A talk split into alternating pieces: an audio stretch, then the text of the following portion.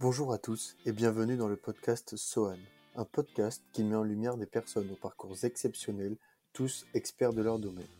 Grâce au chemin qu'ils ont parcouru, aux étapes qu'ils ont surmontées, nos invités partagent avec vous leurs idées, leurs expériences et plus encore vous livrent de précieux conseils. Ils vous donnent l'opportunité d'explorer de nouvelles perspectives, de nouvelles pensées, de nouveaux concepts et bien sûr d'être inspiré un peu plus à chaque écoute. Voici tout de suite un nouvel épisode. Bonjour Gatien, je suis très heureux de te recevoir dans le podcast de Sohan.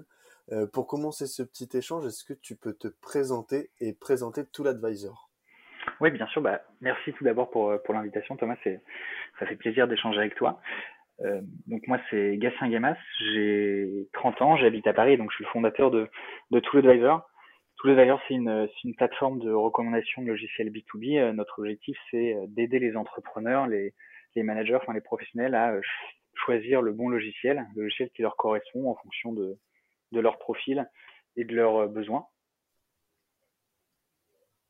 D'accord, ok. Donc en fait, euh, vous êtes un, comparatif de logiciels qui permet de dégager les, les bons côtés, les côtés, les, logiciels les plus performants, etc. dans un environnement B2B.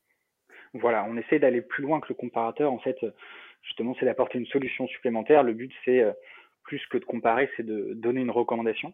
Donc, euh, on fait tout ce travail d'analyse, de comparaison, de test, on échange avec les utilisateurs.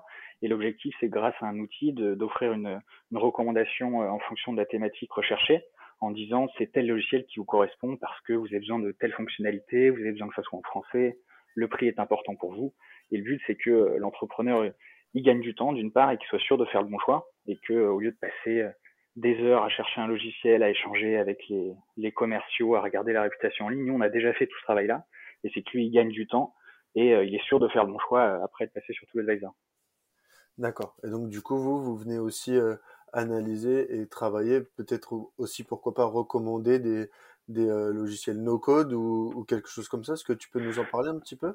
Ouais, alors les logiciels no-code, on n'a pas de thématique à proprement parler sur no-code, mais on connaît bien parce que tous les ça fonctionne en grande partie sur des outils no-code. Donc, je ne sais pas, je peux peut-être redéfinir euh, au cas où tes auditeurs euh, ne, connaissent pas très bien cette, notion. En fait, le no-code, c'est de, ce sont des outils qui permettent de, faciliter l'accès euh, au développement, donc que ce soit d'applications ou de sites web, auprès de personnes qui sont moins à l'aise avec le développement. Donc, c'est souvent, ça nécessite un petit peu de développement quand même, mais ça permet de démocratiser la création d'applications de sites web. Et, le, les deux gros avantages du no-code, c'est de c'est de pouvoir tester un projet rapidement et c'est de pouvoir euh, ajouter un aspect technique à des projets en ayant moins de compétences. Et par exemple, tous les advisors, ça fonctionne euh, en grande partie avec des outils no-code où, euh, où en fait, tous les advisors, pour faire la recommandation, c'est un questionnaire qui est relié grâce à un Zapier à une base de données, qui est relié encore grâce à un Zapier à un, logiciel d'emailing, ce qui permet d'envoyer la recommandation automatiquement. Et en fait, au lieu de développer à proprement parler la plateforme,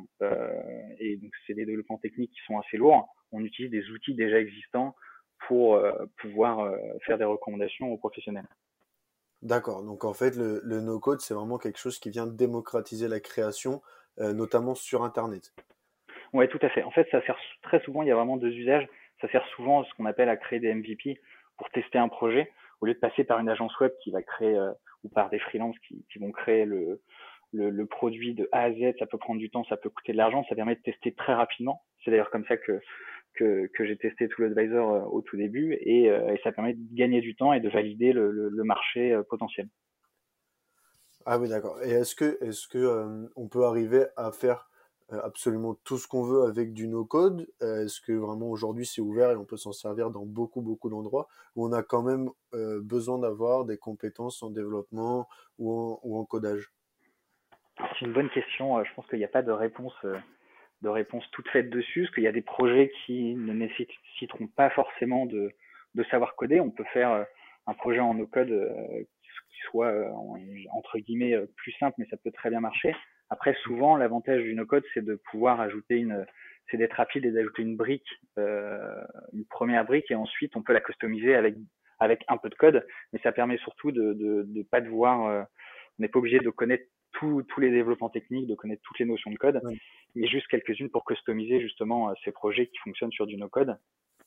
Et, euh, et c'est quand même une, solution assez facile et qui se démocratise. Hein. Il y a aussi des agences, euh, des agences web qui utilisent beaucoup le no-code et, et ça, ça a de plus en plus d'ampleur cette notion. D'accord, ok. Euh, j'ai vu un petit peu, euh, quand on a eu notre premier échange et en, en baladant Mhm. un petit peu sur ton site, qu'il y avait un, un travail de SEO. Est-ce que tu peux nous en dire plus avec des chiffres peut-être ou quelque chose comme ça? Avec plaisir. euh, Le, oui, en fait, c'est le pour que tout l'advisor fonctionne. En fait, comme nous, on, recommande euh, des logiciels auprès de professionnels, euh, on- il faut qu'on soit visible et que quand ils recherchent un logiciel, on soit présent au moment où ils le recherchent. Et donc souvent, un professionnel, quand il va rechercher un, logiciel, il va regarder sur Google. Donc ça peut être pour, par exemple, rechercher un logiciel emailing, il va regarder les logiciels emailing qui existent. Ça peut être quand il va regarder la réputation en ligne d'un logiciel, il va aussi taper sur Google. Et donc nous, il faut qu'on soit présent à toutes ces étapes. Quand il compare les prix, par exemple, il faut qu'on soit présent à cette étape. Et donc nous, la porte d'entrée vers tous les advisors, c'est le SEO. Euh, pourquoi le SEO Parce que ça a l'avantage d'être euh, d'être euh, d'être pérenne en termes de, stratégie d'acquisition, de stratégie de trafic, et ça a l'avantage aussi de coûter beaucoup moins cher que le que les publicités Facebook, le Google Ads, et donc ça nous permet d'avoir de, nombreux utilisateurs et visiteurs par mois qui viennent sur tout l'advisor. Et euh, nous, c'est euh, c'est un c'est un c'est 90% du trafic qui vient du SEO. Donc en termes de chiffres, euh, je peux je peux t'en donner quelques-uns où ça fait euh, maintenant tous les advisors, je te l'ai pas précisé quand je me suis présenté, mais ça fait euh, quasiment un an que c'est lancé et en un an, on est passé de de 0 à 20 000 utilisateurs par mois, sachant que le SEO a été démarré avant le lancement officiel parce que ça prend du temps. Ça c'est très Bien important sûr. SEO, ça prend beaucoup de temps à, à apporter ses fruits et donc euh, avant même que le produit pour recommander des logiciels soit développé, euh, il y avait déjà un travail effectué sur le SEO en amont et ce qui fait que les, les, les premiers les premiers milliers de visiteurs qui venaient par mois euh, au moment du lancement, en fait, c'était déjà travaillé quelques mois auparavant. D'accord. Oui, c'est vrai que le, le SEO est un petit peu un travail à retardement. J'imagine qu'il s'illustre chez Tool Advisor sous forme, sous forme de blog. Tout à fait, tout à fait. Il y a un blog. Il y a, je peux, je pourrais t'en parler pendant des heures du SEO parce que c'est très important pour nous. Mais c'est, il y a un blog. Le, le, le en fait, le, plus important, euh, c'est compliqué de tout résumer en quelques minutes, mais le plus important dans le SEO, c'est, il y a, y a souvent trois grandes notions. Euh, la première, c'est de faire un contenu euh, de qualité. En fait, le but, c'est à chaque fois que tu crées un contenu, tu essayes de créer le meilleur contenu qu'il existe sur le sujet. Donc nous, par exemple, quand on analyse un logiciel, on essaye d'aller euh, dans le détail des prix, dans le détail de, de, de du profil euh, auquel correspond le logiciel, d'aller dans le détail de la réputation en ligne, donc que ça soit le meilleur, euh, le meilleur contenu à chaque fois. Et une fois que tu as le meilleur contenu, c'est une bonne base, mais après, il y a tout ce qui est, euh, tout ce qui est expérience utilisateur, là, ce qu'on appelle la technique, où il faut que, j'imagine que tu as entendu parler, que ton site se charge rapidement, il faut que l'expérience utilisateur soit agréable d'une page à l'autre. Et après, il y a un troisième point euh, qui s'appelle l'autorité, euh, où en fait, le, le, un, des points forts, c'est de d'avoir d'autres sites qui parlent de ton site, donc euh, d'autres sites qui parlent de ToolAdvisor pour euh, pour que Google se dise ok, si jamais il y a des sites connus qui parlent de ToolAdvisor, on peut faire confiance à ToolAdvisor et donc on va le faire remonter euh, dans les résultats de recherche. Et pour tout dire, le SEO c'est une grande partie de notre travail qui est souvent c'est réparti entre l'analyse, la rédaction de contenu et, et le travail sur le SEO hors création de contenu, donc sur les backlinks, sur l'expérience utilisateur sur le site. Ouais, voilà, tu, tu as devancé euh, donc ma question suivante. Euh, après ce gros travail, euh, comment est-ce que il se met en place au quotidien euh, Quelles tâches est-ce que tu vas avoir? Tu nous parlais de, de partenaires, enfin plutôt d'échange mm -hmm. de liens euh, pour le référencement. Comment est-ce que vous écrivez vos articles? Comment vous vous y prenez pour être mm -hmm. vraiment avoir un travail SEO dense et qui porte ses fruits aujourd'hui? Euh, il, y a, il y a beaucoup beaucoup de choses à dire dessus. En, en, fait, sur le chaque partie est travaillée de manière indépendante, donc euh, on peut les, je peux les redescendre un peu un peu une par une sur le contenu. Euh, le but, comme c'est d'écrire euh, les meilleurs articles, on travaille avec des freelances qui sont qui sont spécialisés sur les sujets. Donc ça peut être ça peut être, j'ai l'exemple en tête, on travaille avec une journaliste qui qui écrit des très bons articles et qui en même temps des connaissances en SEO. Donc ça permet d'avoir euh, cette personne-là sait chercher les bonnes infos euh, aux bons endroits pour avoir des informations fiables et c'est aussi construire euh, un, un, article pour qu'il soit bien référencé. Et, et donc ça c'est sur la partie création de contenu qui est quand même une, une grosse partie puisqu'on en publie chaque semaine. Et après sur les autres parties, donc sur les sur les sur les backlinks, c'est il y a énormément de moyens d'en acquérir, c'est en faisant du contenu de qualité. Si ton contenu de qualité est, intéressant, bah, les autres sites vont en parler. Euh, et il y a aussi moyen de, de proposer entre guillemets ton contenu de qualité à d'autres sites en disant euh, voilà, vous avez fait un article sur les logiciels emailing, on les a tous analysés, des analyses fouillées, vous pouvez en parler si vous voulez. Et il y a plein de manières d'acquérir des backlinks différentes. Et sur le sur le dernier point, sur l'expérience utilisateur, c'est énormément de data en fait, de voir euh, le temps passé, où est-ce que mhm. les utilisateurs s'arrêtent sur la page, euh, est-ce qu'ils cliquent sur les résultats de recherche? Et ça, c'est plus un aspect, euh, un aspect data où tu es en phase de tableau où tu vois où est-ce qu'il y a des bons taux de clics, où est-ce qu'il y en a des moins bons. Et après, tu essaies d'améliorer les titres, la description, l'introduction. Mais c'est un, un travail de, de, longue haleine et qui est énormément basé sur la data. On l'oublie un peu souvent, mais c'est tout est une histoire de comparaison par rapport aux pages qui fonctionnent, pages qui fonctionnent pas, aux concurrents. Et c'est euh, la data est vraiment au, cœur d'une bonne stratégie SEO, je pense. Oui, bien sûr. Euh, je pense aussi, je, je, je, sais aussi que le, le SEO, c'est plaire à un algorithme, mais aussi plaire à des vrais gens. Euh, comment est-ce que toi, tu gères finalement ce côté être proposé du bon contenu de bonne qualité et en même temps être référencé par l'algorithme? Est-ce que c'est quelque chose qui te pose problème? Est-ce que tu as réussi à le gérer avec le temps? Bah, C'est un, un, équilibre qui est parfois qui n'est pas facile à avoir. Euh, mais le but, en fait, un contenu qui ne plaît pas à l'utilisateur euh, aura peu de chances de plaire à Google. Comme, euh, en fait, on ne connaît pas les, les, les, comment dire, les critères précis de l'algorithme de Google, mais on peut imaginer que si jamais un utilisateur vient sur un contenu et qui repart deux secondes plus tard, Google va comprendre que le contenu n'est pas intéressant. Donc, il faut que ça soit intéressant en termes d'écriture, en termes de données, en termes de confiance, mais il faut aussi que la deuxième partie, que ça plaise à Google. Et ça, c'est enfin, c'est les, comment dire, les, les grands classiques du SEO où il faut qu'il y ait euh, la construction de la page soit euh, soit bien faite, donc avec une balise titre, les titres bien organisés, que euh, le contenu ressemble aux intentions de recherche de l'internaute. Et c'est c'est comment dire en c'est en fait le même processus est répété sur chaque page pour que une fois qu'on a créé le contenu, une fois qu'il est publié, ensuite on l'optimise, on l'améliore en, en l'enrichissant du retour des utilisateurs, de l'analyse de la donnée. Quoi. En fait, il faut faire aux deux. C'est l'objectif, euh, c'est ni d'écrire que pour Google, euh, ni d'écrire que pour les utilisateurs. Et il faut un, juste milieu entre les deux pour que ça plaise aux deux. Bien sûr. Et, euh, et toi, justement, du coup, pour pouvoir, pour pouvoir t'améliorer, c'est, c'est quoi les, les indicateurs de performance que tu regardes le plus, auxquels tu, tu prêtes le plus d'attention, en fait? Il y en a, il y en a, il y en a beaucoup. En fait, ça dépend ça dépend euh, de l'importance des pages. Il y a des contenus qui vont être euh, très importants pour nous, ou par exemple les pages euh, d'analyse et de comparaison des logiciels sont très importantes, ou les présentations des logiciels en, en eux-mêmes sont très importantes pour nous parce que c'est c'est autre chose que le blog où on va proposer des contenus plus plus génériques. Donc déjà on fait la différence entre ces deux-là, et ensuite c'est un peu, il y a, on peut aller du début à la fin où quand le résultat apparaît sur Google, c'est important de voir que le taux de clic est euh, intéressant par rapport à la position. Euh, ça, c'est la première chose. Qu'une fois que les utilisateurs sont sur la page, ils restent sur la page et ils scrollent jusqu'en jusqu'en bas de la page, que ça signifie que le contenu est intéressant. Et euh, si il y, a le, y a lieu d'être, que l'utilisateur clique sur des, des call to action qui peuvent être intéressants, parce que tout, comment dire, c'est c'est un des principes, c'est que l'utilisateur euh, vienne sur le site, qu'il soit intéressé, qu'il trouve l'information qui lui correspond, et si jamais euh, c'est possible, euh, de lui dire vous avez aimé cet article, celui-là peut vous intéresser, et donc on regarde si jamais euh, l'utilisateur continue sa visite sur le site, tout simplement. Bien sûr. D'accord. Eh ben, dis donc. Euh, tu disais tout à l'heure que ce travail de référencement se faisait notamment avec, euh, avec une journaliste en freelance. J'ai vu mmh que tu travaillais euh, pas mal avec des freelances. Pourquoi est-ce que tu as fait ce choix aujourd'hui? C'est un choix. en fait, quand tu es au début d'une entreprise, le temps et la croissance, c'est deux choses qui doivent être gérées et c'est pas facile à gérer. En fait, l'intérêt, c'est pas facile de les gérer et l'intérêt de passer par des par des freelances, c'est qu'en fait, ce sont des experts dans leur domaine qui feront euh, mieux le travail que toi.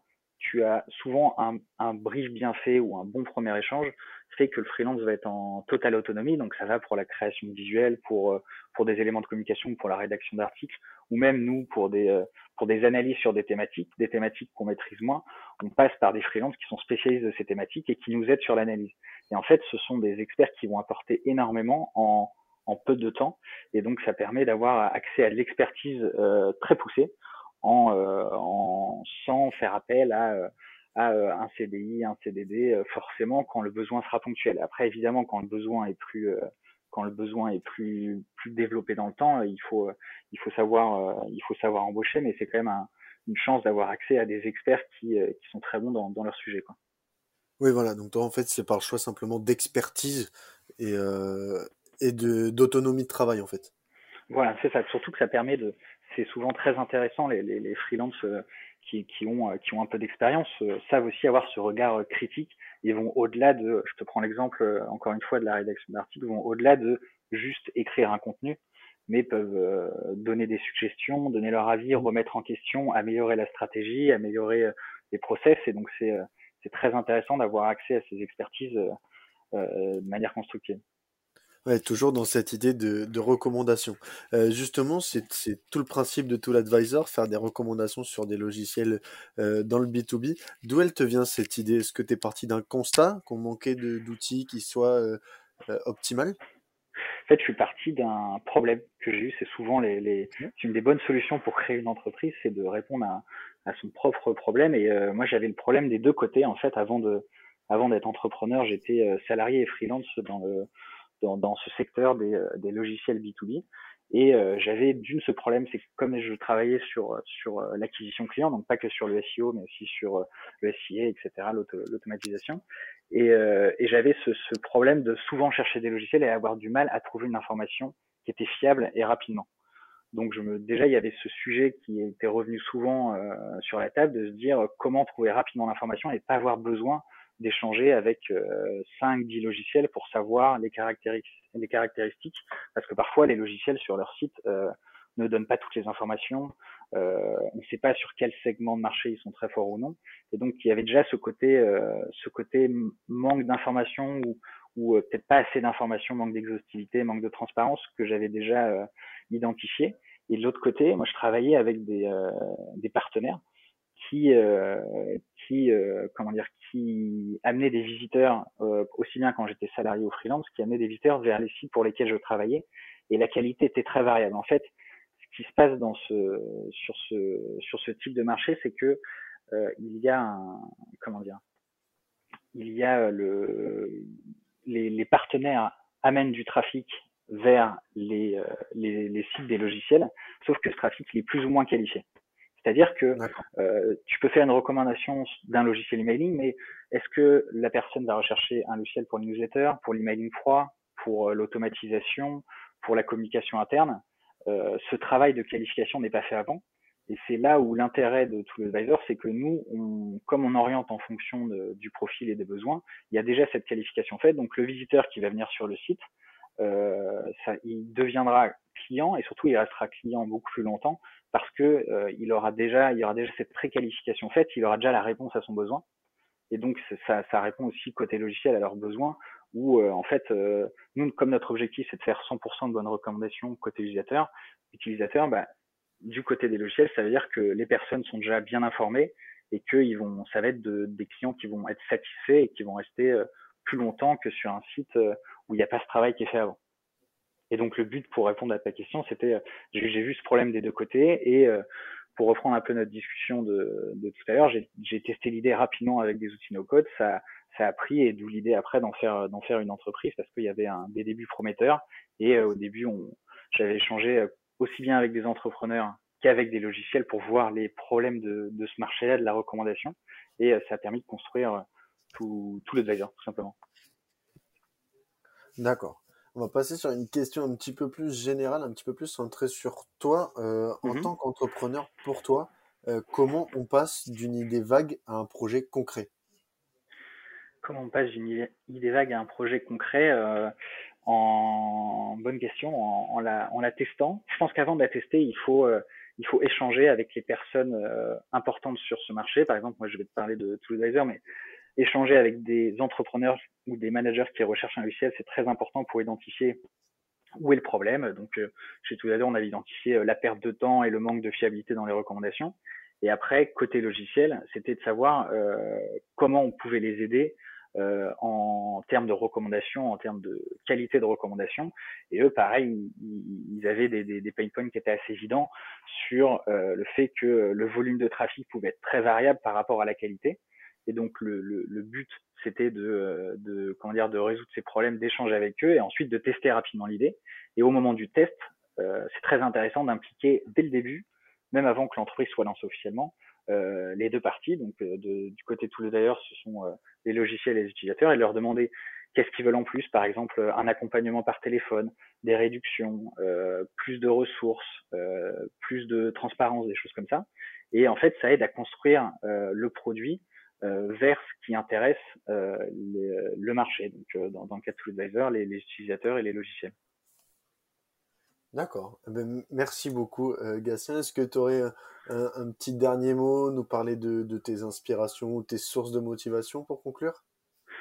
Euh, Oui, euh, de, de, quoi je peux te parler de, de mes sources d'inspiration. Euh, moi, une des clés, je pense, pour euh, pour avoir euh, déjà pour être heureux euh, en tant qu'entrepreneur et pour avancer dans la bonne direction, c'est niveau inspiration, c'est de savoir bien s'entourer. Donc ça peut être plein de choses, mais je te disais juste avant que le retour des utilisateurs, le retour des partenaires était très important, mais ça va au-delà. C'est c'est confronter son idée à des personnes qui ne sont pas du tout dans, dans le secteur de la tech, par exemple. Ça peut être en parler à ses amis, à ses parents qui vont euh, poser des questions euh, très éloignées de, de, de, ce qui est posé au, au quotidien. Mais euh, en fait, la, la, mes premières inspirations, ce sont les personnes à qui je parle au quotidien, tout simplement. Ça peut être les freelances, les collègues, des choses comme ça. Et ensuite, évidemment, il y a tout, il y a tous les tous les grands classiques, ce qui est podcast, livres les blogs, les newsletters sur le sujet où il y a énormément de littérature et de bonne littérature sur euh, sur les domaines euh, du logiciel, du SEO et, euh, et c'est quand même dommage de pas en profiter. Et donc c'est une mine d'or pour aider à progresser en tant qu'entrepreneur et puis, puis pour être épanoui dans ce qu'on fait au quotidien, même quand on est salarié, c'est intéressant d'évoluer comme ça.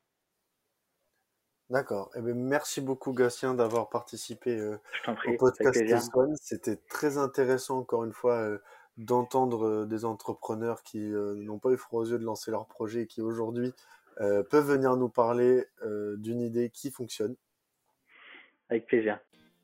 Merci à tous pour votre précieuse écoute. On espère que cet épisode vous a plu. Si vous avez des remarques, des suggestions, des questions auxquelles vous aimeriez que l'on réponde, n'hésitez pas à nous le faire savoir en commentaire. Évidemment, on compte sur vous pour noter le podcast, le partager et vous abonner pour ne pas louper les prochains épisodes. Sur ce, on vous dit à très bientôt.